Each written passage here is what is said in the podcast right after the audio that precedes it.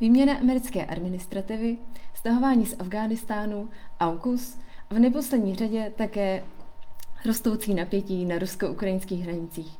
To všechno jsou události, které v posledním roce výrazně ovlivňovaly vztahy mezi evropskými zeměmi a Spojenými státy americkými.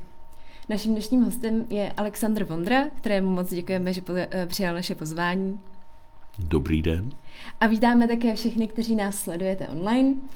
Všechny vaše otázky můžete směřovat do komentářů u živého vysílání a my je v průběhu, eh, v průběhu naší diskuze tady přetlumočíme a společně odpovíme. Pane europoslanče, vy jste v minulosti zastával mimo jiné uh, také post českého velvyslance ve Spojených státech v době, vstupovali do Severoatlantické aliance. Byl jste také ministrem zahraničí, obrany, ministrem pro evropské záležitosti. A máte vlastně poměrně unikátní komplexní zkušenost, abych tak řekl, s českou i evropskou a konec konců i s tou americkou zahraniční politikou. Já bych se na úvod zeptala, co pro vás osobně znamenala vlastně znamenalo to navazování transatlantické vazby v 90. letech a jestli se to vnímání toho vztahu nějak vůči Spojeným státům v průběhu nějakým způsobem, uh, způsobem změnilo? Tak pro mě to samozřejmě tehdy znamenalo naprosto uh, zásadní krok vlastně pro ukotvení České republiky na západě. Že jo? My uh, po revoluci že jo, s Václavem Havlem a dalšími jsme se vrhli na to, že jsme chtěli vlastně tu nově osvobozenou zemi, když jsme vyhnali ta sovětská nebo ruská vojska, že jo, tak eh, jsme ji chtěli nějakým způsobem ukotvit, tak, aby se nezmítala jako nějaká třtina ve větru. Že jo. My nejsme velmoc, eh, čili mm, eh, v tom neuralgickém prostoru vlastně střední Evropy jsme dobře věděli, že nesmíme dovolit nějaké vakuum a že abychom tu měli, řekněme, nějakou takovou tu stabilní hostinu, jo, tak ten stůl, na kterým tu hostinu klidnou budeme mít, tak se musí opírat o tři nohy. Jedna ta noha bylo nějaký jako vybalancovaný a přátelský vztah ze sousedy. Na jedné straně Německo a na druhé straně bych řekl Polsko klíčově. To jsou dvě nejdůležitější země bych řekl nějak ve stejné rovině vnímat, přestože jedna větší, jedna menší. Za druhé, Evropa vlastně otevřít pro nás evropský trh, že, my jsme exportně orientovaná země, že 80% toho, co tady nějakým způsobem vyrobíme, tak prodáváme jinde než tady. Čili ty otevřené trhy jsou vlastně strašně důležitou ve vazbě na naši peněženku. A třetí, ta širší bezpečnost ve vztahu k tomu, že tu samozřejmě jsme měli své neblahé zkušenosti z 20. století, jednou s Německem, pak samozřejmě eh, s Ruskem nebo Sovětským svazem. A tady jsme silně vnímali, že jako potřebujeme udržet tu transatlantickou kotvu. Jo? To znamená, eh, nestačí jenom nějaká chiméra evropské budoucí obrany, ale že chceme ty tvrdé garance za účasti Spojených států, to znamená dostat se do NATO. A to jako byl pro mě jako, a pro nás všechny okolo Havla a dalších jako jeden z těch klíčových úkolů zahraniční politiky. E, ten první rok jsme byli trošku opatrnější, když tady ještě byla ta ruská vojska, ale vlastně hm, všechny ty tři klíčové středorazské země, to znamená Polsko, tedy ještě Československo a Maďarsko, jsme se jako společně vlastně přihlásili eh, v přímé reakci tehdy na ten sovětský puč že, proti Gorbačovovi, eh, který nastal eh, v srpnu 91. Že jo? To byl ten paradox, že ta hlavní hlava toho puče byla Gennady Nájev, jo? který tady byl v Praze asi šest neděl předtím vlastně na tom pohřbu Varšavské smlouvy, který tu Václav Havel organizoval. Eh, Gorbačov se nechtěl jet, že na pohřeb poslal viceprezidenta. Ten viceprezident tady nezvládal jako kvůli silné opilosti ani chodit jako do schodu pomalu na tom Pražském hradě. Bylo to prostě pro ně temná hodinka, mm. můžu říct. Jo. No a e, my jsme si tak říkali, no tak jako jestli to skončí takhle, tak je to dobrý, jako jo. Ale pak samozřejmě nás šokoval ten pouč. A říkali jsme si, že opravdu ty tvrdý garance potřebujeme. A pracovali jsme na tom, což znamenalo přesvědčit především Američany, že jo, protože tedy byla taková situace docela dlouho trvala, kdy ty tři klíčové evropské země západního Evropy se k tomu stavili zdrženlivě. Německo to nechtělo, se moc bálo Ruska, jo, jako ho dráždit.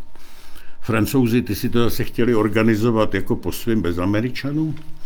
A Britové se vlastně obávali, že rozšířením na to se rozředí, že jo, čili vlastně oslabí. Takže pro nás z toho vyplývalo eh, hlavní úkol přesvědčit Američany, aby do toho projektu šli. A to se nám podařilo, dlužno říci, že um, jsme měli velké štěstí. Že jo? A já jsem pak tam, vlastně, když jsem odjížděl jako velvyslanec do Spojených států, tak to už bylo to razítko tam dohlédnout na to, aby ti kongresmani, kteří senátoři, že jo, proto museli hlasovat, tak aby skutečně zvedlo tu ruku, tak jsme tam jako s Polákem a Maďarem objížděli asi rok celé Spojené státy a v těch jejich jaksi konstituencích jsme jim pomáhali proto získávat to obyvatelstvo místního. To a, musela být neuvěřitelná zkušenost vlastně. Byla to obrovská politická škola, že jo? protože vlastně vy jste v angličtině, jako já jsem byl mladý kluk docela, mě bylo, já nevím, že 61. tak tohle bylo 90, 8 rok, 7, 8, jo. Tak si to jako spočítejte. A, a byla to obrovská škola, že protože v té angličtině se tam musela mluvit jako na různých schromážděních eh, občanů, eh, novinářů, biznismenů, armádních jako vojáků a tak.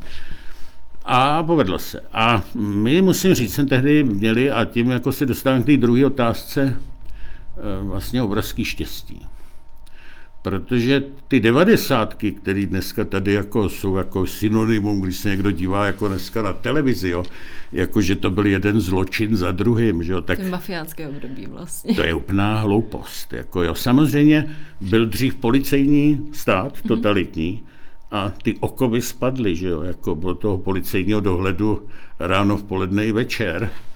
Takže se před lidmi tady objevil prostor svobody, který jako využívali ty lidi, jak jako e, chtěli a mohli, že jo? tak samozřejmě dobří lidé to využívali k různému e, podnikání, studování, cestování, ale pak jako zločinci samozřejmě ucítili taky šanci, ale to nebylo to dominantní. To dominantní bylo, že my jsme tehdy vlastně žili, a teď nemyslím jenom tady doma, jo, ale vlastně v tom západním světě, v takové éře vlastně toho fukuyamovského optimismu, jo, že vlastně jsme věřili všichni, že tady je nějaký univerzální soubor hodnot, eh, které vlastně vyznáváme, buď všichni vyznáváme, anebo k ním nějakým způsobem směřujeme. Že? Eh, ku příkladu pod tímhle vlivem se udělala ta slavná slova o Hongkongu, že jo? jako eh, jedna země, dva systémy, protože na 50 let protože se jako by věřilo, že za těch 50 let ta Čína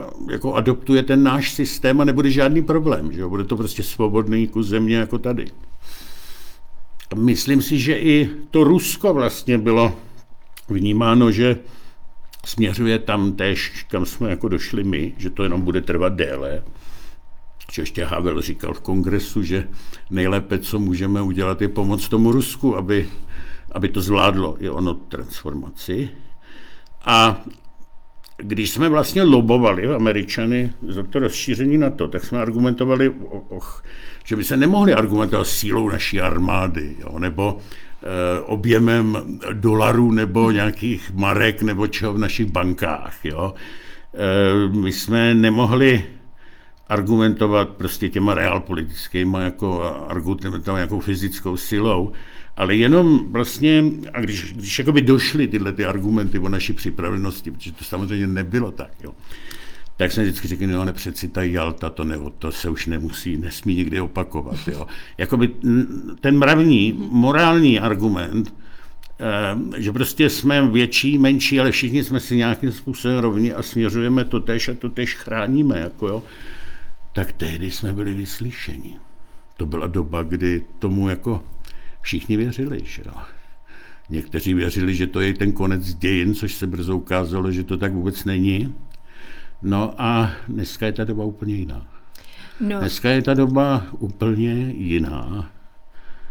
A rád bych ještě řekl, jak je jiná, jo, mhm. ale zase nechci tady mluvit ne, příliš dlouho, třeba se na to zeptáte. Ne, já se potom zeptám na vyložení na změnu té Hele, no, je jiná totiž tom, že stali několik změn. Za prvé ty, o nich jsme se domnívali, že jako do, dojdou tam, kam jsme došli my, tak nejenom, že tam nedošli, ale dokonce tam ani nechtějí. Že jo? Vlastně ty hodnoty neuznávají. A e, v případě Číny dokonce jako ty své konfuciánské jako ideály e, staví jako vzor nejenom pro sebe, ale i pro mnohé ostatní. E, Rusko to už nemá s komunismem dneska nic společného, ale je to normálně carský imperiální režim, který vlastně taky nechce jakoby přijmout ty, ty, ty hodnoty tak, jak jsme je tedy nastavili. Čili změnilo se to na druhé straně. Prostě Putin je něco jiného než Jelcin a, a Xi Jinping je něco jiného než ten Xi Jinping. A zároveň ale se, se změnili i my. A to hned dvojím smyslu. My jsme ten soubor těch základních hodnot, jako lidských práv, svobod, těch jednoduchých, kterým každý rozuměl, jsme ještě jako rozšířili o ty práva čtvrtý, pátý, šestý, devátý generace, jo, ty různý LGBT, gender a další koncepty. Čili něco, co prostě je v jiných kulturách jako daleko složitěji akceptovaný, dokonce s tím máme problémy tady doma, často se o to rveme. A zároveň jsme ztratili jakoukoliv vůli ty svoje hodnoty těm ostatním vlastně nějak vnucovat se na to se omlouváme. Dřív misionář byl přeci, to byl ten, kdo šířil ty naše hodnoty v džungli jo, primitivů. Dneska se za to omlouváme a v Belgii, eh, Francii, Americe, eh, Británii padají ty sochy těch misionářů že jo, do vody. Muzea se jakoby předělávají. No, čili vlastně my jsme, sami jsme na tu univerzalitu rezignovali, nebo jsme ji zase rozšířili tak, že to nikdo jiný nekoupí. A e, dostali jsme se tedy do světa, kdy zmizelo, nebo se najednou vypařilo tohleto univerzální e, porozumění a začíná se to vracet k politice, k nějakému koncertu mocností, jo? Hledání nové rovnováhy, která by předešla vlastně válce. A teď to činíme a zároveň hlavu mám ještě styl, jako vlastně nastavenou furt na ten univerzál a divíme se, že to nefunguje.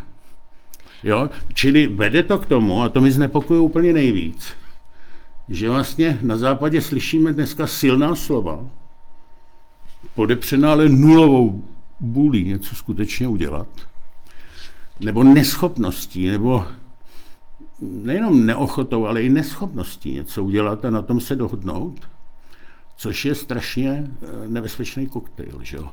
Eh, Teddy Roosevelt, a tím končím, že jo, ten slavný americký prezident, ne FDR, jo, ten, eh, který před, byl před Wilsonem, že který se významně zasloužilo Československo, tak ten Teddy Roosevelt byl vlastně první prezident, Kissinger o tom krásně píše, který se jakoby konfrontoval s tím, že se Amerika stala mocností a měla trochu jinou zodpovědnost, než jenom hrát roli toho majáka, který ostatní můžou, ale nemusí následovat. A že měl jako to doporučení, že jo, mluv tiše, speak softly, but carry a big stick, jako a v ruce ale musíš mít pořádnou hůl. A jako by to bylo dneska opačně. A to je skutečně nebezpečná situace. Já jsem se právě chtěla zeptat, nebo možná nejdřív jako krátce zareaguju, jestli v tom vidíte právě že se to projevilo i na tom stahování z Afghánistánu. Tady to omlouvání se za to, že jsme se snažili někde nějakým způsobem demonstrovat a vyvážet ty naše hodnoty. Vlastně to, že jsme věřili tomu univerzalismu a to, že se teď ty Spojené státy vlastně stahují, tak je i projev tady, eh, tady toho a toho obratu, že vlastně my vám teda nebudeme tlačit něco, co nechcete? No tak eh, samozřejmě ano, projevovali, prostě byly tam projevy tohle, jakoby řekněme, idealismu, že jsme si jako třeba představovali, nebo já moc ne, teda se přiznávám, že v Afganistánu jsem jako ministr obrany kvůli našim volákům několikrát byl a jako mm, měl jsem spíš tendence stanovat ty cíle spíš menší než větší, že jo, jako jo, protože jsem jako viděl tu, tu zemi v celé té plasticitě a historii, takže jsem jako neměl nějakých iluzí, že bychom z toho jako vytvořili Švýcarsko jako, jo, jako během naší, jako, našich životů. A, a myslím si, že jako tím někteří jako tyhle ty iluze měli, že jo, to jako představa, že tam prostě bude úplná rovnost mužů a žen, třeba prostě v takhle hluboce zakořeněném islámském světě, jako je, asi jako je to hezký ideál, ale jako podívejte, co se děje, že teď, když jako jsme odešli. A a, a že tohle všechny smyslu ten problém byl v tom, že tam jako nebyl stanovený cíl toho, co chceme dosáhnout. Že? Ten původní cíl byl samozřejmě jasný. Jo? Nedopustit, aby znovu eh, se to stalo vlastně tím táborem, tím zázemím pro Al-Qaidu a e, útoky vlastně mezinárodních teroristů proti západu. To se myslím povedlo, ale pak se jako stanovil teda šlechetný cíl, že jako zkusíme ještě víc, že jo? zkusíme vlastně tu společnost nějakým způsobem pomoct, transformovat, ale zároveň jsme přeci jenom nebyli do toho ochotní investovat dost. Dost, jo. A, a pak už to byla jenom taková hra, jak vlastně odejít, ale nebýt poražen. Že jo? Mm-hmm. Čili místo toho, aby jsme si stanovili skutečně nějaký dílčí cíl z vlastního rozhodnutí, jako odešli, což si myslím, že bylo asi žádoucí už o několik let dřív, tak to nakonec skončilo až jakoby do toho hořkého konce, kdy eh, najednou eh, jako si teda Spojené státy řekli, tak už jdeme, protože vlastně máme volby a tyhle ty věci, že jo, a už to jako hodně nepopulární. A začali odcházet aniž by vlastně jako bylo hlubší pochopení pro tu zemi, co se bude dít okamžitě potom. Jo. Čili z tohohle hlediska eh, ten oktober byl samozřejmě špatně, že jo, protože to byl útěk nakonec, eh, doprovázen tím, že se prostě všechno, co se tam budovalo pracně, během jako týdnu zhroutilo úplně. Jo. Čili mm, samozřejmě tohle jako není přemná věc, protože vlastně ten, kdo ty obrázky viděl, těch prchajících vojáků helikoptérou, no tak jako je to emblematický vlastně obrázek porážky. Kdy se vlastně stalo to, co nikdo nechtěl dopustit. Že? Čili něco se bylo špatně. Buď jsme si stanovili špatně ty cíle, nerealisticky, jo? A, eh, a nebo jsme do, toho, do těch cílů investovali málo, do jejich naplnění. Já navážu vlastně v podstatě dvě, dvěma takovými uh, otázkami. První obecnou, druhou se uh, částečně vrátíme k tomu Afghánistánu ještě. Vnímáte nějaký zásadní rozdíl mezi těmi jednotlivými administrativami, které se vystřídaly v podstatě za dobu vašeho působení napříč, napříč ministerstvy? Uh, komunikaci nebo ve způsobu vlastně jednání Spojených států s Evropou. Ptám se i proto, že právě jako Joe Biden byl vlastně silně favorizovaný během, eh, během těch voleb v Americe. A paradoxně v podstatě ten poslední rok, který je, eh, je vlastně ve funkci, tak se jeví, že ta komunikace s tou Evropou ale neprobíhá úplně tak ideálně, jak si Evropa představovala, že bude. I právě v souvislosti třeba s tím stahováním toho Afganistánu. Hmm. Tak hm, Myslím si, že tohle je jakoby frustrace, která probouzí mnoho lidí tady v Evropě. Nikoli v mě, teda kdybyste si jako pro, přečetli nebo poslechli, co já jsem jako říkal, tak osobně jakoby vlastně mé hodnocení Donalda Trumpa, jako, já nejsem žádný, jo, to není jakoby politik, s kterým bych já rád chodil na pivo nebo něco takového, ale jako moje hodnocení Donalda Trumpa bylo daleko lepší, jako než vlastně ty výsledky byly lepší, než byl ten jeho obrázek tady v Evropě. Jo, eh, mohl mít člověk tisíc výhrad, a měl jsem výhrady, jo, ale obraz vlastně byl horší než ta realita tady, jo, a to já jsem na to poukazoval, že vlastně zejména ty zahrani, jako prostě zahraniční politiky měl některé úspěchy. Třeba donutil Evropany platit víc na obranu. Jo? Čínu trochu přeci jenom eh, se vymezil. Jo? Eh, naopak Joe Biden, a já to znám, já si ještě pamatuju, dokonce když jsem dostával v kongresu s Martinem Butorou, myslím slovenským kolegou, cenu za rozvoj demokracie tady u nás, tak on tam tehdy to předával, protože byl vlastně největší demokrat eh, společně s Dickem eh, Richardem Lugarem, což byl ranking jako republikán v Senátu zahraniční věci a Joe Biden byl hlavní demokrat. To takový dva nej, jako nejslavnější odborníci na zahraniční politiku Senátu. Já jsem tam byl ještě se třema maličkýma dětma, tak oni mají do dneška fotku, jak je tam takhle jako nese na ramenou ty miminka, jako jo, tak jsem to pak jako samozřejmě dával, když se stal prezidentem.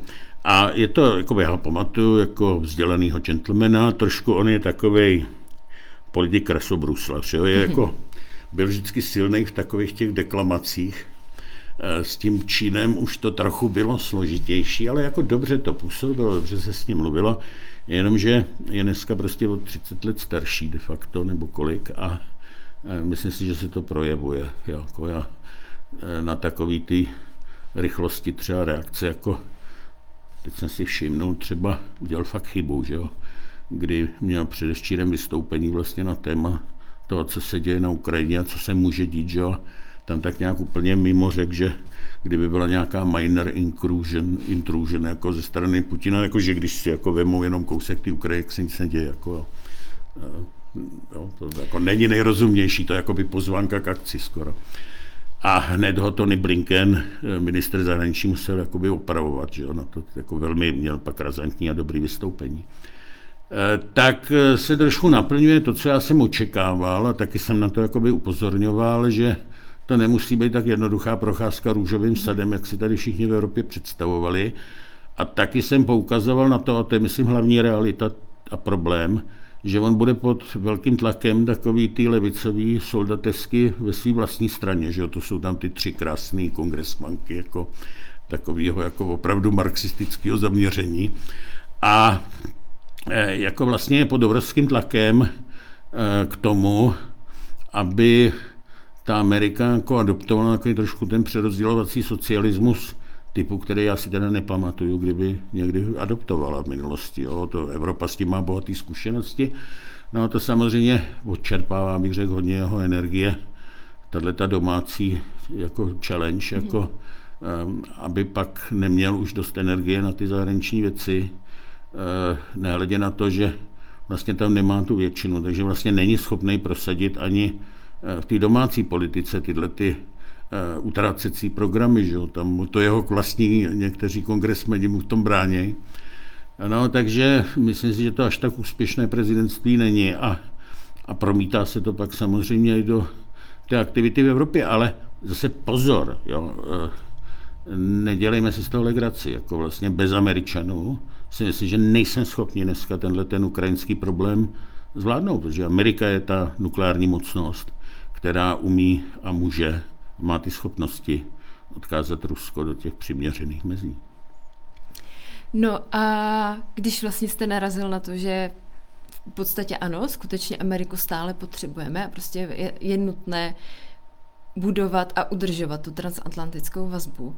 Nestrácí Evropa, a myslím teď kontinentální Evropa, toho partnera v podstatě tím rozvíjením bezpečnostního paktu AUKUS a podobně, když dochází ke zbližování Velké Británie, která v podstatě opustila tu Evropskou unii a, a dochází její zbližování na té bezpečnostní, bezpečnostně politické úrovni?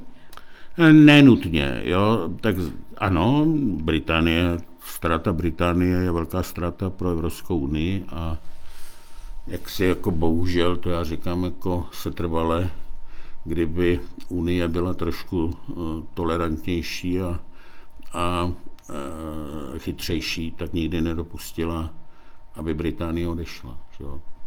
Pomohla by vytvořit takové podmínky, které by Británie umožnili zůstat. Že? Prostě naopak, bohužel jsme by to sako jako začali tak zešněrovávat, že prostě oni se do toho už jako nevešli, že? nebo nechtěli. To je ztráta velká, ale zároveň nakonec Británie vždycky hrála roli takového mostu vlastně mezi Evropou a Amerikou a tu roli bude hrát i dál, takže naopak tady může pomoct. No. AUKUS, jasně, to je politování hodný incident, zejména pro francouze. Je mi jich trochu líto, protože měli jako domluvený nějaký kontrakt v Austrálii na prodej ponorek. Z druhé strany zase realisticky za to, s tím, jak jako roste ta moc Číny, a vůbec význam pacifického prostoru, no tak v momentě, kdy Australani, jako to není nedůležitá země, to je poměrně důležitá země. Zvlášť v tom regionu. Která v tom regionu eh, hraje klíčovou roli, která zároveň není v NATO, že jo, čili musí se starat hodně o svou bezpečnost sama ze spolupráci s Američany, protože tam mají samozřejmě ty příslušné dohody. No tak když ona najednou jako by měla tu možnost eh, jako si pořídit ponorky na jaderný pohon, které jsou jaksi násobně eh, jakoby větší, eh, účinnější vlastně zbraní, než ty klasické francouzské, že jo, které nejaderné, no tak prostě udělala tohleto rozhodnutí. To se občas stane. Jako, jo, francouzi kdysi taky nabízeli Rusku nějaké lodi Mistral, že jo, a pak to bylo velký problém, když Rusové přepadli Krym, že jo, nebo anektovali Krym, tak najednou bylo všechno zděšení, že ještě jako to nevím.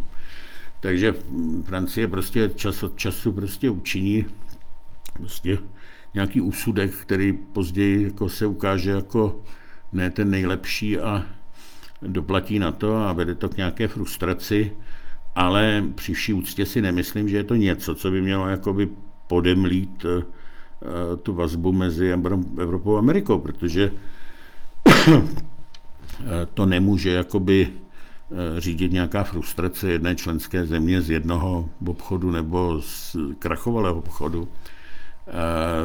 Přeci tady klíčové jsou zájmy. A faktem je, že Evropská unie dneska nemá prostředky a při tom stylu politiky, kterou provádí, že, kdy teď bude potřeba investovat obrovské prostředky tady do záchrany planety a boji proti uhlíku. No tak jako představa, že jako budeme to dělat bez Američanů, že se budeme nuklearizovat. Teď máme problém se dohodnout na nukleární energii v tom civilním sektoru, kde je to všechno daleko levnější, jednodušší. Ale tady bychom se museli nuklearizovat jako vojensky, aby jsme byli schopni nějakým způsobem vytvořit reálnou plnohodnotnou protiváhu jak Rusku, tak Číně.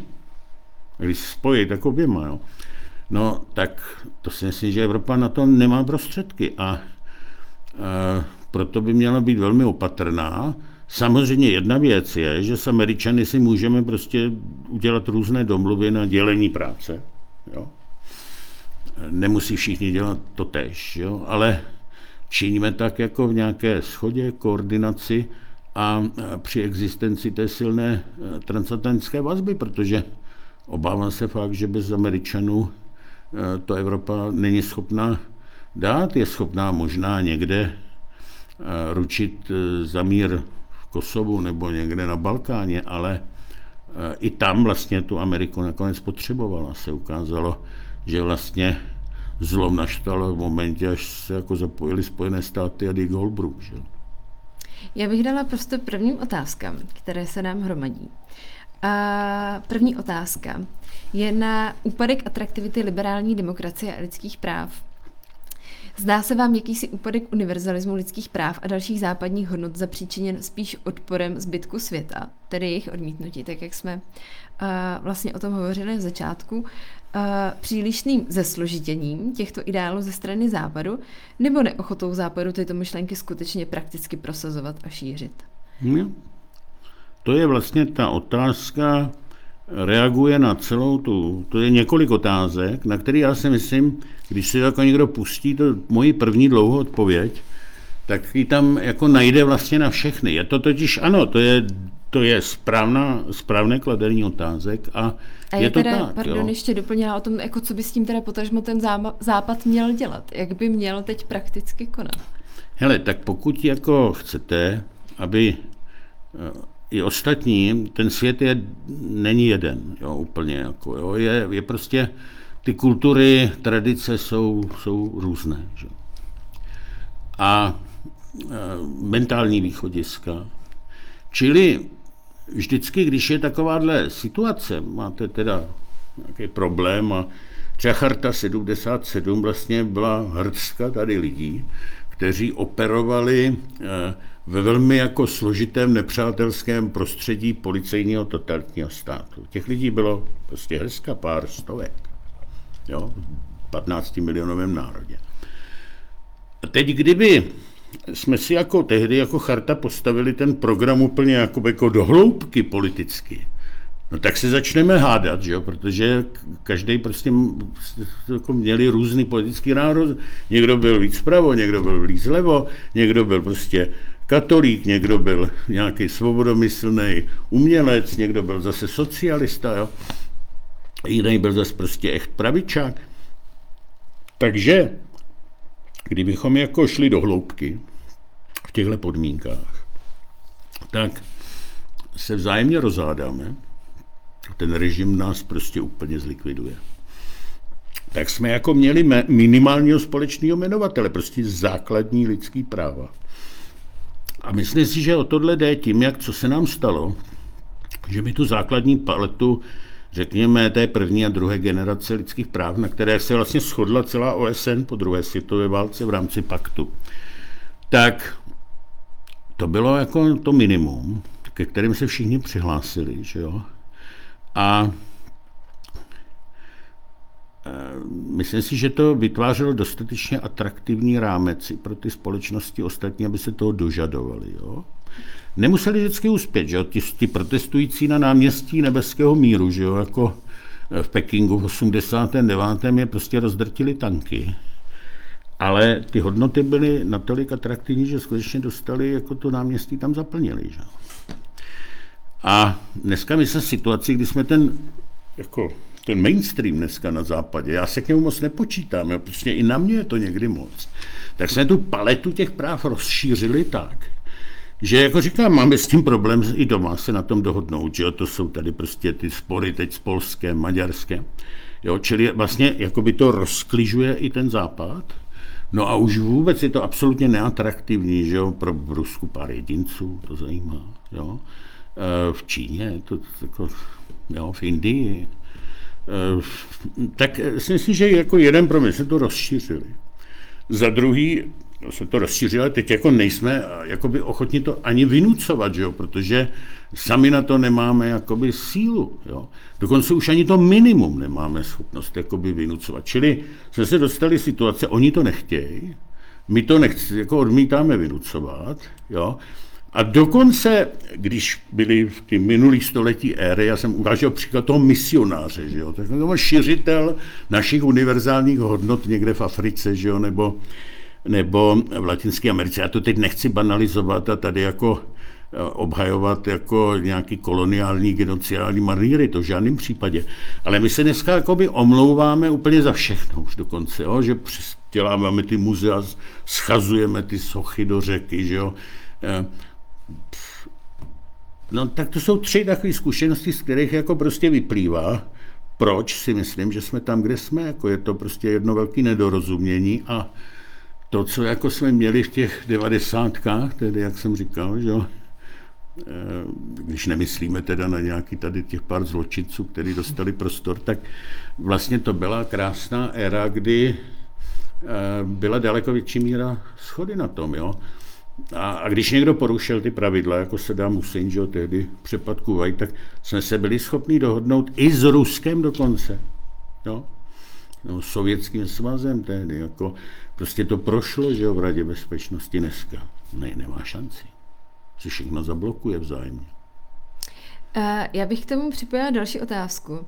A to, jestli Evropská unie není v posledních eh, letech spíše nepřítelem sama sobě v tom smyslu, že uvnitř toho společenství vytváří prostředí, které je pro mnoho členů minimálně nepříjemné. A v případě vámi zmiňované Británie dokonce nepřijatelné. Tak já jsem ten příklad eh, Británie uváděl, že eh, my jsme prostě ušili to integrační kazajku nebo prostě sako tak, že to pro ně jako už nebylo přijatelné. Tady jako hodně se uváděly jako různé příčiny, že tady prostě nějaký dezinformace jako na internetu, jestli tak to jako furt někdo někde tady šíří nějaké informace, to tak bylo a bude. A i dezinformace, že jo. Ale jako vyhodnocovat to jako hlavní příčinu, že Britové odešli, je prostě hloupost. Stejně tak, jako bych řekl, takový ten argument, že to byli prostě tady ty pracovníci z východní Evropy, že jo, jako konkurence nebyly. Jo, teď, nakonec, teď tam scházejí. Jo, jo. Ale eh, co já na to dlouhodobě sleduju, tak prostě ten jeden z klasických problémů byla ta extenze vlastně jurisdikce Evropského soudního dvora. To, to byla jedna z věcí, kterou oni skutečně odmítali. A vy máte nějaký smluvní rámec, jo, který zobrazuje nebo zachytává stav nějaký toho obecného prostě míry souhlasu. A pak jsou věci, které tak jako v rámci toho jsou tak trochu povotevřený, polootevřený, že? a teď jako je tam třeba Evropský soudní dvůr, který má tendenci to právo jakoby dotvářet. Což je legitimní, že v případě federace, jo, třeba já nevím, eh, spolkový ústavní soud, tohle to jako docela běžně činí v Německu, ale to je prostě federální stát, jo. Eh, do značné míry má tuhle tendenci někdy ústavní soud u nás, že, že jako vlastně ty politici si s něčem nevědí rady, tak to hodí ústavnímu soudu a ten to teda nějak rozhodne a jako tak i trochu dotvoří precedenčně. Jo. Ale tohle je možný v, prostě v federaci, ale není to možný eh, v Evropské unii, která federací není. Že jo. Pak jako vlastně stejné eh, aktivity Evropského soudního dvora skutečně překračují jako, řekl, rámec toho, co je legitimní. Jo. A tohle, jako jedno, tohle bylo jeden z takových těch červených hadrů na bejka pro Británii. Ehm, stále se to vlastně projevuje i u té brexitové dohody, že? protože um, oni vlastně nepřijmou to, aby někdo rozhodoval o nich, jako tam, kde to není přesně jako daný nějakým tím slovním ujednáním. Jo. Ehm, čili ano, já si myslím, že Evropská unie občas vykazuje jakoby tendenci prostě pospíchat příliš a tím se samozřejmě utrhávají ty, kteří buď nechtějí, anebo nestačí. A není to jenom, řekněme, v tom příběhu normotvorby nebo eh, toho vnitřního integračního uspořádání, ale je to třeba teď jako často to sleduju třeba i v klimatických politik, jako jo. Eh, někde ty, ty nový návrhy těch předpisů eh, jsou prostě příliš drakonický. Jo. A přímě řekněme si, prostě ta německá peněženka jako má jinou sílu než ta česká peněženka. Jo. Čili tady třeba teď hrozí reálně podle mě jedna, jedna, jeden obrovský problém. Jo. My jsme 30 let měli harmonický vztah s Německem. A nebylo to kvůli tomu, jak si myslí některý diplomati, jsme tady, já jsem vyjednával že českou německou deklaraci mm-hmm. dva roky, jsem na to hrdý, že jsme to, ale to není ten rozdílový ten. Eh, ten rozdílový eh, faktor je v tom, že 30 let tady Němci dávali Čechům vlastně dobře placenou práci. A teď je, počínaje Volkswagen a končí penzionem Horní Dolní. Jo. A to teď skončí, že jo? protože velká část těch průmyslových podniků padne. Nebo se zavřou, že jo? protože jsou vázaný na ty automobily, na automobilový průmysl, že jo? hlava vytvářet Bosch že jo, pro spalovací naftový motory. E, svíčky v táboře, to jsou obrovské továrny, které zaměstnávají desítky tisíc lidí. Jo. A do čtyř let skončí, protože nebudou mít zakázky. A ten elektromobil, no tak jako hele, šasí budou dělat roboti, protože jinak s Čínou nemáme šanci uspět. E, baterky se software jsou prostě Azíci jsou daleko před náma, nebude vůbec jednoduché je dohnat. No a takže prostě tahle éra končí. Eh, vodík si oni budou nechávat doma, protože to jako mají stejný problém s tím, s tím únikem vlastně eh, biznesu eh, ven za levnější silou. A teď do toho ještě přijde druhý faktor. To jsou ty účty za elektřinu, že jo, který vlastně v důsledku tohodle sprintování nepřiměřeného vytvořili v Německu velký vlastně poptávku po, po energii náhradou za jádro nebo uhlí. Cena jde nahoru, protože vlastně se určuje dneska v Lipsku na burze ta německá peněženka je prostě schopná zaplatit víc než ta česká. No a výsledek budou teda teď ty účty, které budou lidi dostávat tenhle rok jako, eh, eh, jako za energie. A já jsem si jenom teda udělal porovnání eh, za můj dům, jo, kde teda topím elektřinu, protože to je ekologický, mm. jo, nečoudím tam prostě nějakým uhlím nebo, nebo ani plynem. A platil jsem 32 tisíc a teď budu platit 70-80 tisíc ročně. Což to teda jako z roku na rok je nezanedbatelný nárůst. Jo. A teď jako si umím představit, že tady jako hodně lidí, kteří tohle nebudou zvládat. A Jo, a kdy, jako, čím to je prostě, že Němco, Němci jsou deficitní prostě kvůli nějakým jako příliš rychlým pohybům prostě se dostali do situace jakoby deficitu energetického, kdy prostě berou teda tu elektřinu od ostatních, ale tím šponují cenu nahoru. Mm-hmm. Jo. Takže v podstatě Evropská unie, můžeme říct, že si ušila byč sama na sebe Green Dealem a vlastně na nějaké jako harmonické vztahy uvnitř toho společenství a mezi těmi státy navzájem.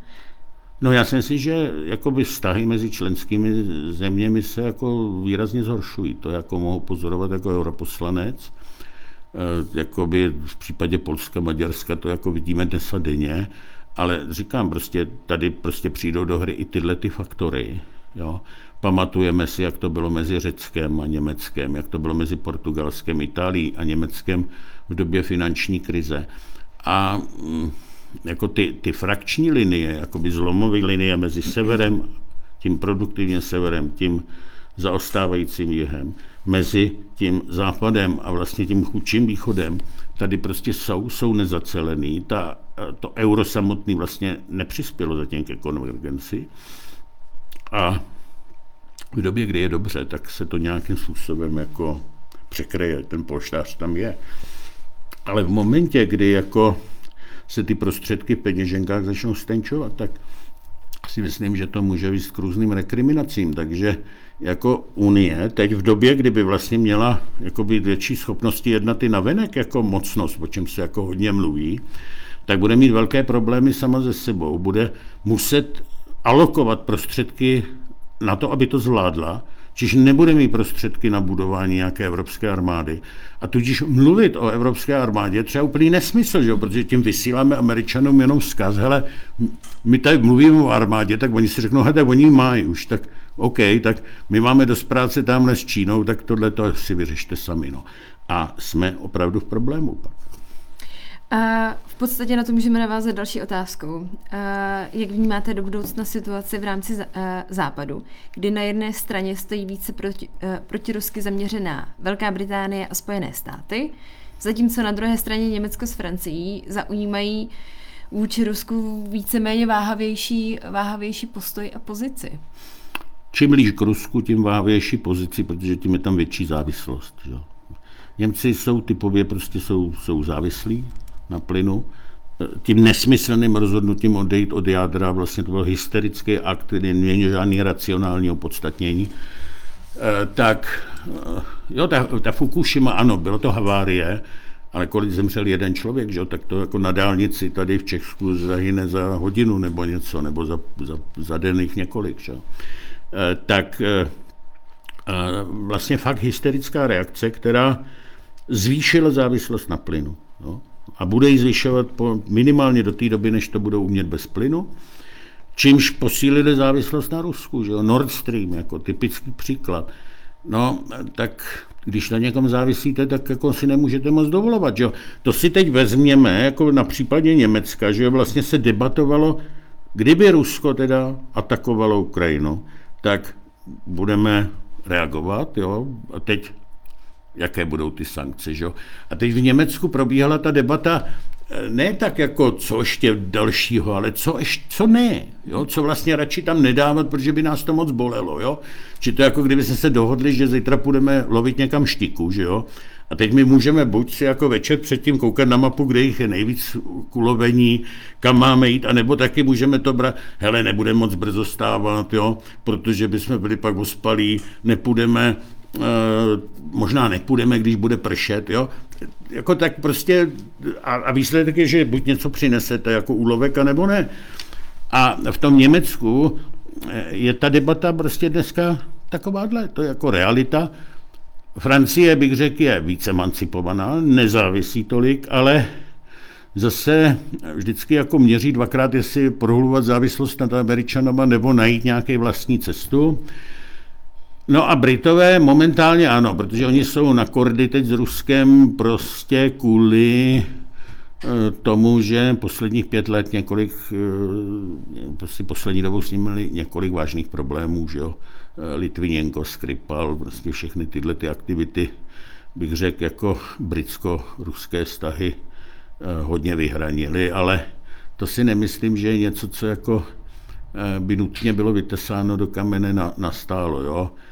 Britové, musí se udržet Velká Británie, aby vůbec Británie hrála roli jako mocnosti, že jo? když by se jim to nepovedlo, jo? když třeba zase budeme ještě jako provokovat tak, aby to Skotsko se emancipovalo, tak oni přijdou vlastně o tu jadernou základnu hlavní, že to je ve Skotsku a to už se nedá jako tak jednoduše postavit někde jako v Anglii tak podle mě pak začnou hrát roli takového Singapuru na pobřeží Evropy a dělat biznis s tím, s kým to bude výhodný. Jo.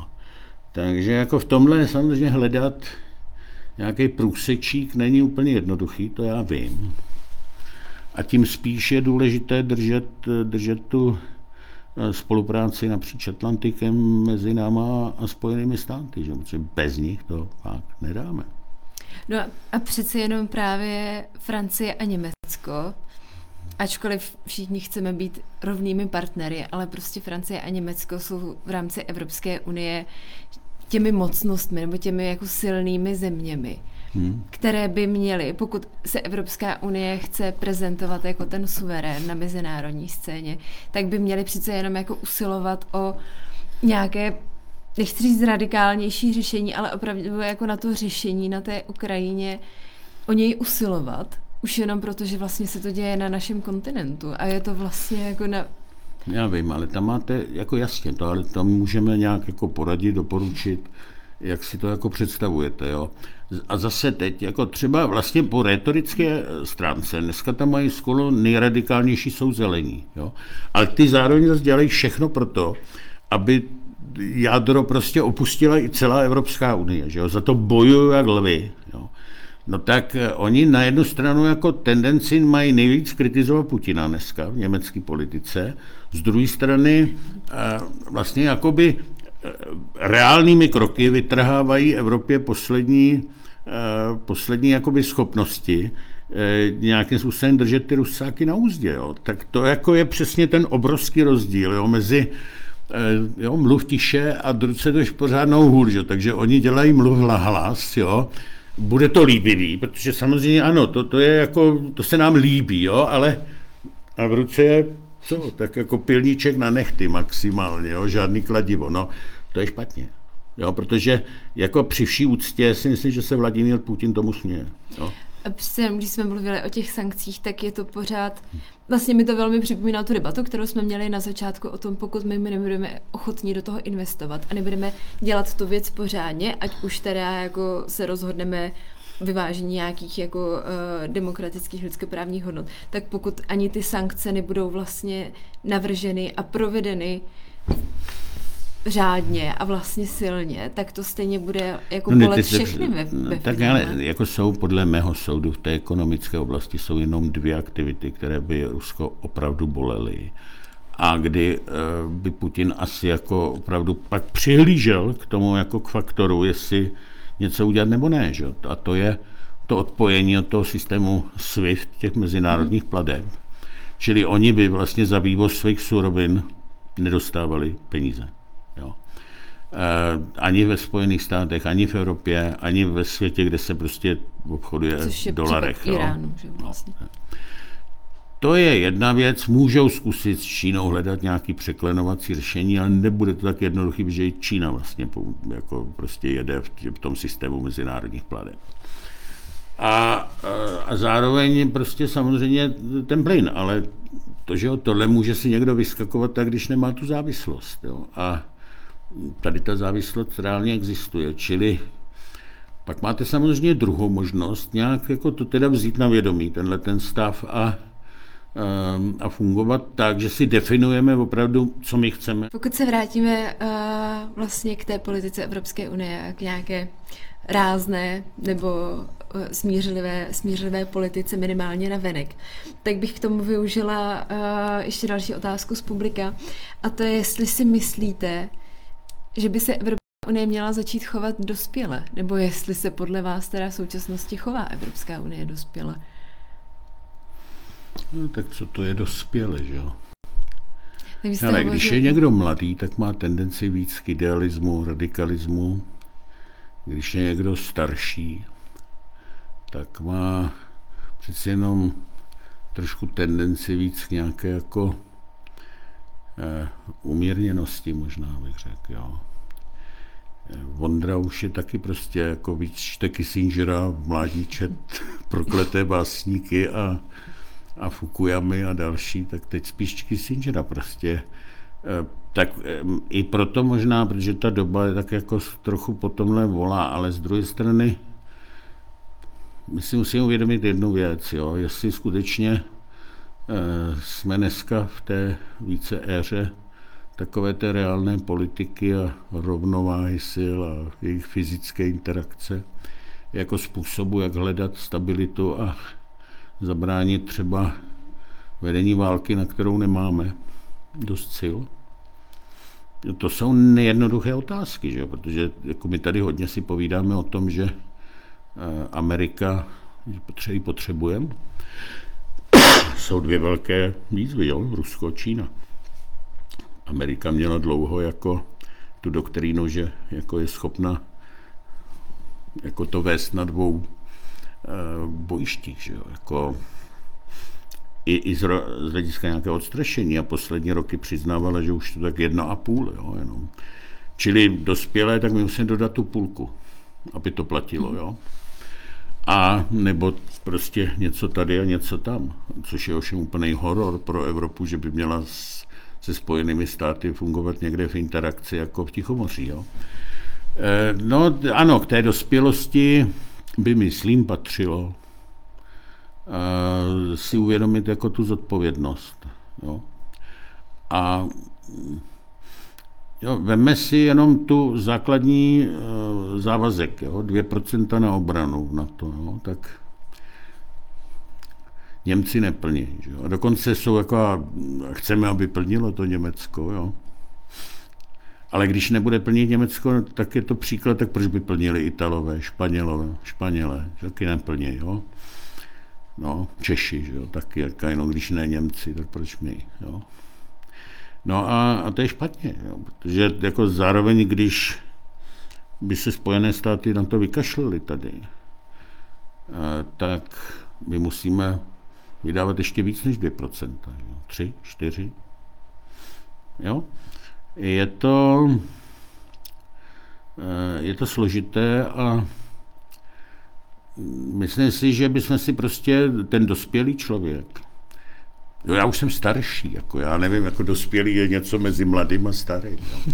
Já už jsem starší, že jo, čili jako starší člověk, já už si vemu jako na záda jenom to, co jako jsem schopen uníst, když půjdu do hor. Jo. A mladý si často unese víc, Jo? Ten Jágr jako za mlada těch golů dával víc. Jo? Teď už jako vidíme, chce, ale už to není úplně ono. Jo? Tak eh, minimálně si z toho vzít poučení jako berme si na sebe zátěž, kterou jsme schopni uníst, ale pak jako buďme připraveni skutečně nést to, co si na, na záda naložíme, musíme do cíle donést. Jo. A tady prostě problém té nedospělosti Evropy, a že si podle mě stanovuje jako ambiciozní, to je jako nejoblíbenější slovo dneska jako v Evropském parlamentu. Jeden ambiciozní cíl za druhým. Ty minulý vůbec neplní. Jo? A, a, a reaguje na to, že si klade ještě ambicioznější do budoucnosti. A to je samozřejmě jako nevěrohodný. A znovu, kdybych se vrátil k té klimatické politice, že, tak tam navíc ještě skutečně ten CO2 nesmrdí jako Eh, není vidět, jo. a má jenom ten globální účinek, čili pokud jako my se nedohodneme s těma ostatníma, jo, tak to nemá ani žádnou, e, žádný efekt. Jo. A teď jako s těma ostatníma se nám zvyšuje napětí, čili se snižuje pravděpodobnost, že se s nimi na cokoliv domluvíme. Jo.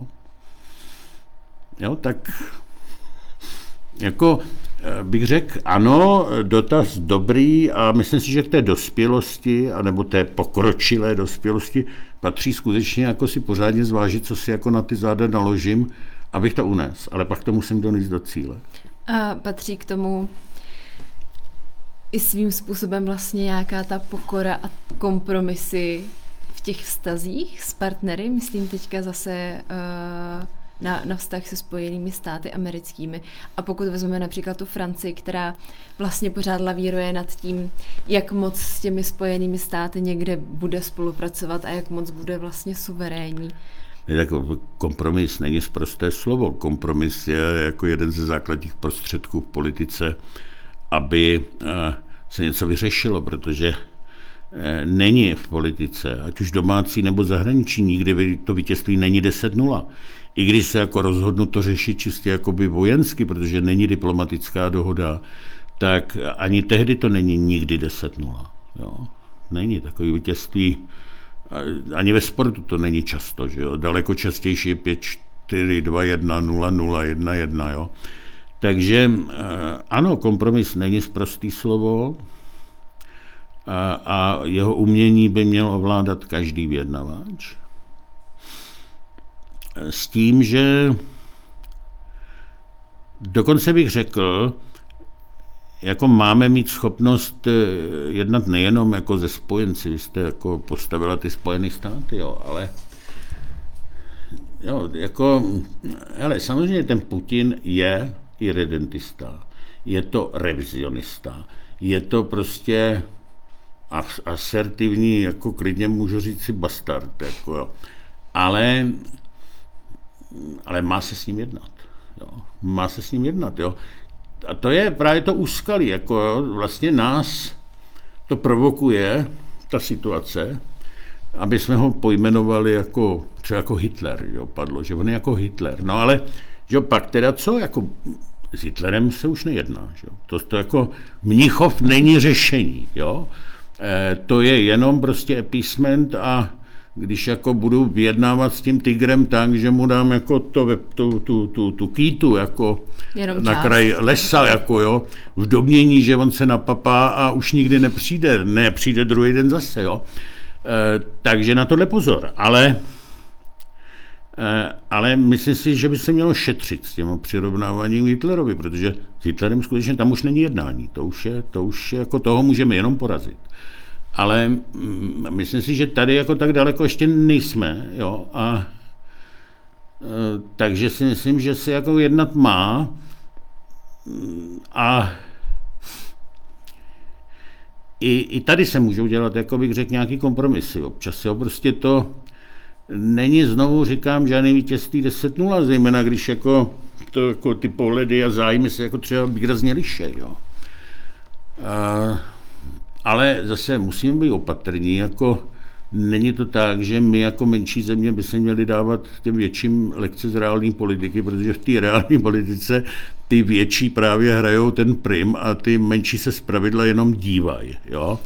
A pro nás samozřejmě jako menší zemi je vždycky lepší ten, ten když že to, to, to dění ve světě je tak jako ekonomika, že jednou je to nahoře, pak je zase nějaká deprese, krize, boom, Ehm, asi to ve vlnách, že to jsou ty kondratěvové cykly. A máte to takhle vlastně i, i, i ve světové politice. Prostě jednou převažuje víc ta éra idealismu. To je to, co prostě byla éra za prostě, já nevím, řekněme Bushe staršího, Clintona, Bushe mladšího. Ač byli každý jiný, tak jako to byla jedna éra. A pak prostě nastoupila víc éra realpolitika.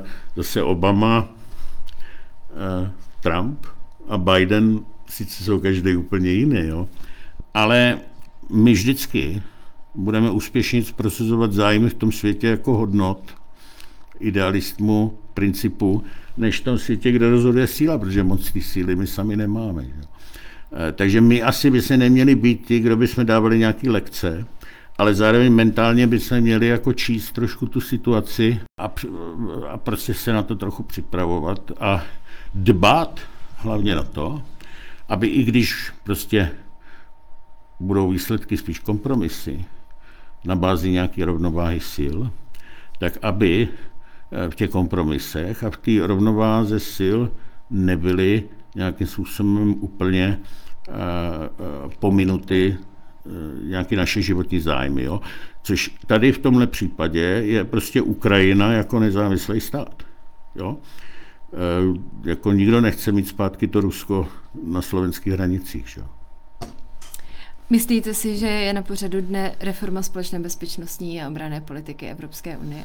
A tak to dneska ráno e, jsem měl hodinku s Josefem Borelem na onlineu a a bylo vyhodnocování strategický kompas, to je takové jako vlastně zase další jako eh, takový pojmenování, který jako nás má vést jako stále hlubší a hlubší eh, spolupráci, spoustu krásných slov, ale pak v té diskuzi zase se jakoby ukazuje, když se dostáváme do roviny jak Čínu, tak je to slabší. Že? A přesně tohle byl příběh dnešní hodiny mojí ranní rozcvičky od 9 do 10 s vysokým představitelem pro zahraniční a bezpečnostní politiku Evropské komise Josipem Borelem. Jo, hodně krásných jako plánů, skutek často utek.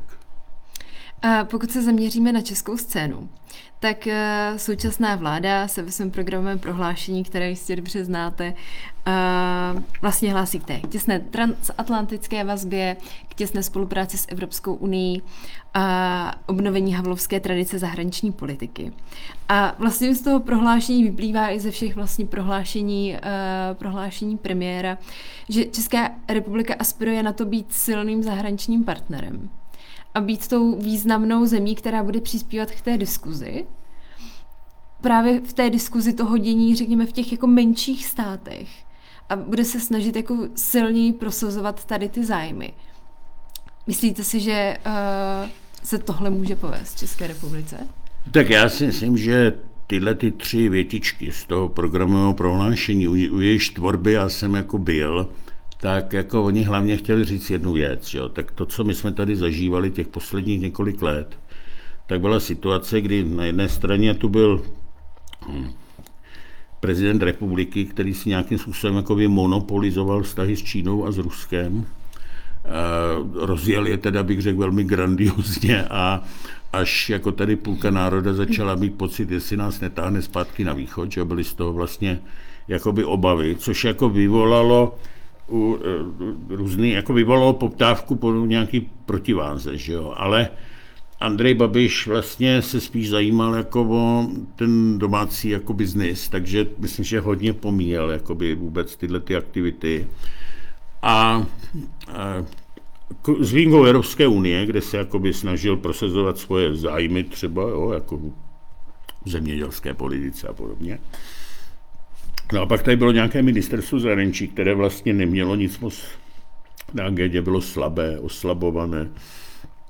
No, čili tahle situace pak vyprovokovávala různé komunální politiky, kteří se začali vyjadřovat tu ke vztahu s Čínou, tu ke vztahu jako s Ruskem a myslím si, že to nebylo dobré. Jako jo, že e, vlastně ty tři věty jsou výrazem nějaké touhy a snahy vrátit jako zemi zpátky trošku respekt a vrátit tu, tu trajektorii do nějakých normálních e, zajetých nám vyzkoušených eh, kolejí. Jako jo.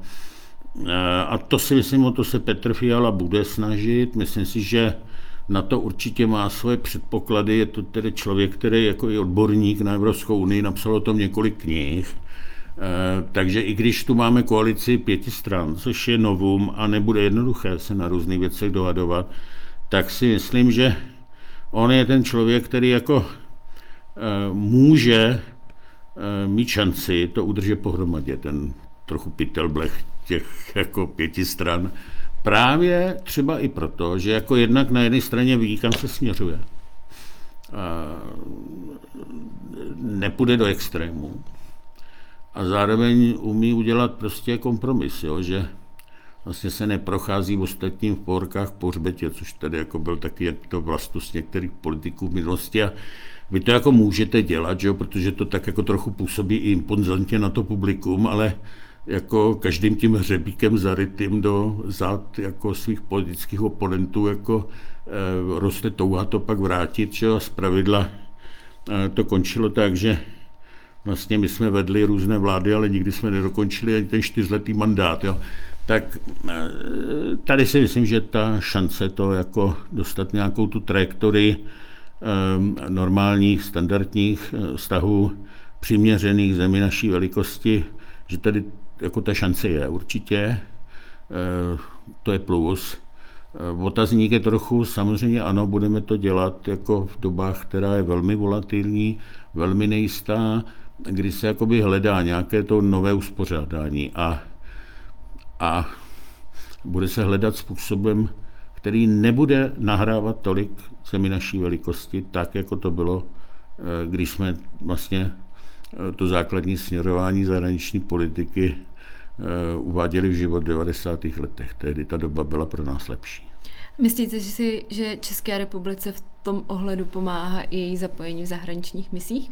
Že tím, že se Evropská, eh, tím, že se Česká republika angažuje třeba v Mali, kde má poměrně značný úspěch, tím, že se teď vlastně bude vracet i do jejího, eh, do jejího velení, takže to dodává té kredibilitě té České republiky v rámci jako partnera v rámci té Evropské unie? Víte, takhle dodávalo to nesmírný kredit a věrohodnost Česku. Jo. Při všech těch úsilích, jako když jsme vstupovali do NATO, když jsme uh, na to se tam dostali, že jo? a teď jako prostě byli jsme konfrontovaní s tím, že skutečně uh, se musíme jako spojenci chovat. Kdy, že přeci jenom naše velikost a vliv je jako omezený deseti milionama obyvatel, to není velmoc. Jo. Tak ti naši vojáci, tu vlajku, kterou styčovali na různých místech jako e, konfliktů, e, zejména na Blízkém a Středním východě. A já si pamatuju v Afganistánu Jalalabadu, prostě speciálka naše tam lovila skutečně jako e, členy Al-Qaida, úspěšně. Jo. Tak tohle byla nesmírná hodnota. Jo? Vlastně ti kluci, včetně těch, co tam jako padli, tak si zaslouží nesmírnou úctu, protože oni vlastně bez, na svých bedrech nesli ten výraz našeho spojenectví. Že jo? My jsme nemohli jako být jako rozdílový hráč v tom smyslu, když bych řekl fotbalu, že jo? Jako, Eh, počtem našich vojáků. Že? Ani náhodou, prostě na to nemáme. Ale jako styčili vlajku, nevybírali si, kam budou. Třeba, že jo, Německo si vybíralo v Afganistánu, kde půjde, měli ty takzvaný kaviac, to znamená, ano, půjdeme na sever, Mazar Sharif, tam jako nehrozí příliš moc jako e, nebezpečí, že jo. Naši e, byli na jihu, že jo, v Hilmandu byli, e, byli ve Vrdaku, byli v eh, těch dalších místech, kde opravdu to byla nebezpečná úloha, nevybírali jsme si.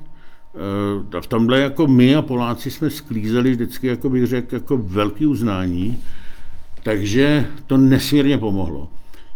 Samozřejmě to neznamená, že zase někde máme být, i když už to nedává žádný smysl. Jo? Uvidíme, jak to bude z Mali. Myslím si, že o tom ministrině i další ministři budou teď jednat. Ta situace tam není úplně jednoduchá. Uvidíme, co francouzi. Prostě dávali najevo, že se možná budou stahovat.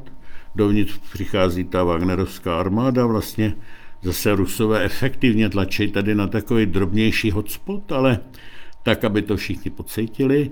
Eh, změnila se tam vláda, že jo, tam byl půjč, takže...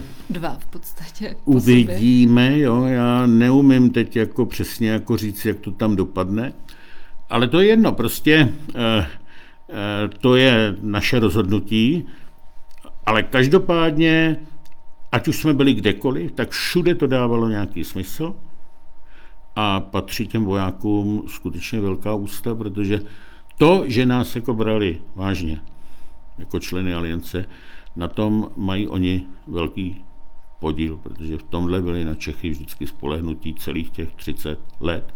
Od toho, co vlastně my jsme se poprvé rozhodovali vlastně v létě 1990, že se zapojíme s Václavem Havlem, jsme tedy na dovolené to řešili, kdy vlastně Sadám vtrhnul do Kuwaitu a my jsme věděli, že se musíme zapojit. Prostě, že začíná nová éra, ještě nikdo o na to vůbec nerozhodoval.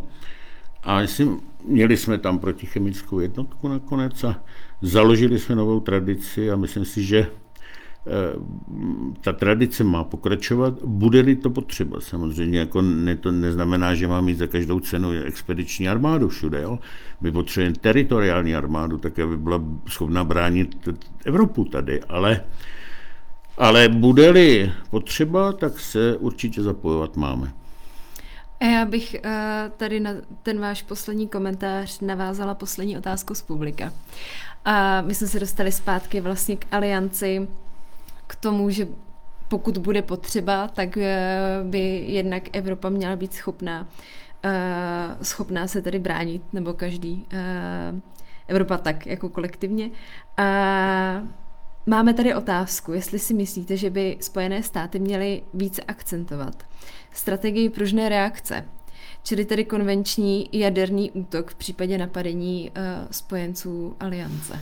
No, tak to je taková rekriminace jako do takového toho ústředního období eh, studené války, že jo, pružná reakce následovala No, tam ten ohromný build-up předtím, pak jako se přece jenom řeklo, že to jako musíme trošku eh, držet pod nějakou kontrolou. Eh, takže přišlo se s pružnou reakcí. Eh, takhle já tu nechci se pouštět do doktrinálních debat, ale každopádně myslím si, že se tomu těm jaderným otázkám musíme v alianci věnovat že to je samozřejmě, Spojené státy jsou klíč, protože mají ten, ten arzenál, Myslím si, že ale my se nemáme této debatě vyhýbat, jako třeba Němci se teď tomu furt vyhýbají, že tam oni mají svůj podíl na té jaderné politice těmi letadly Tornádo, jo, teď ty Tornádo už dosluhují, jo, a teď Německo stále není schopné vlastně se rozhodnout, eh, co si pořídí eh, místo těch tornád, jestli teda letoun, který bude mít tu certifikaci, aby některé tyhle ty mise s nimi dělalo. A já si myslím, že eh, tohle je třeba věci, které Polák si nikdy nebude vyhýbat. a že v tomhle, jako třeba já teď jsem se zaradoval, eh, bude nějaká výměna názorů jako hm, organizovaná Američany, kde evidentně nejsou všichni, ale aspoň tam ty Poláky teď přizvali. Jo. Prostě nech je tam jedna zemí z té střední a východní Evropy, Eh, která si myslím výrazně uvědomuje, že to východní křídlo eh, aliance prostě tu zvýšenou obranu potřebuje. A já už jsem říkal, že bylo obrovskou chybou Obamy, kdy eh, jsme byli konfrontovaní s anexí Krymu, kdy teda Putin vlastně porušil že to ujednání z roku 1994 z Budapešti, kde se vlastně eh, Ukrajina zavázala s Kazachstánem jakoby zbavit nukleárních zbraní výměnou za garanci hranic. A Putin to anexí Krymu pošlapal. Jo. Tehdy byla jediná vlastně jako přiměřená odpověď. Samozřejmě ne se pustit jako do války kvůli Krymu, ale říct Vladimírovi, Vladimírovi či hele, takhle ho chytnout někde jako po straně a říct, hele, fajn, ty jsi to tady podupal, tak já ti jenom teď říkám, že z naší strany už neplatí to, co jsme se zavázeli 97, že tyhle ty prostředky nebudeme rozmístěvat na území nových členských států. Jo, a tohle Obama neudělal. Já jsem tehdy mluvil s některýma lidma z Bělého domu a říkal jsem, měli byste tohle udělat. A říkal, jo, Sašo, to máš pravdu, ale to z, za Obamou nemůžeme s tím lepší. To je příliš mírový. Jo.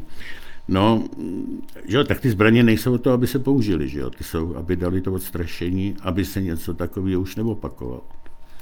No, tak v tomhle ohledu si myslím, že určitě bude nutný se pokud bude Putin pokračovat v těchto šlepích, tak se s tomu musí Spojené státy věnovat a Evropani by měli dát součinnost. Já vám moc děkuji, že jste si na nás udělal čas a celý zač. rozhovor. Děkuji i vám. Naschledanou. A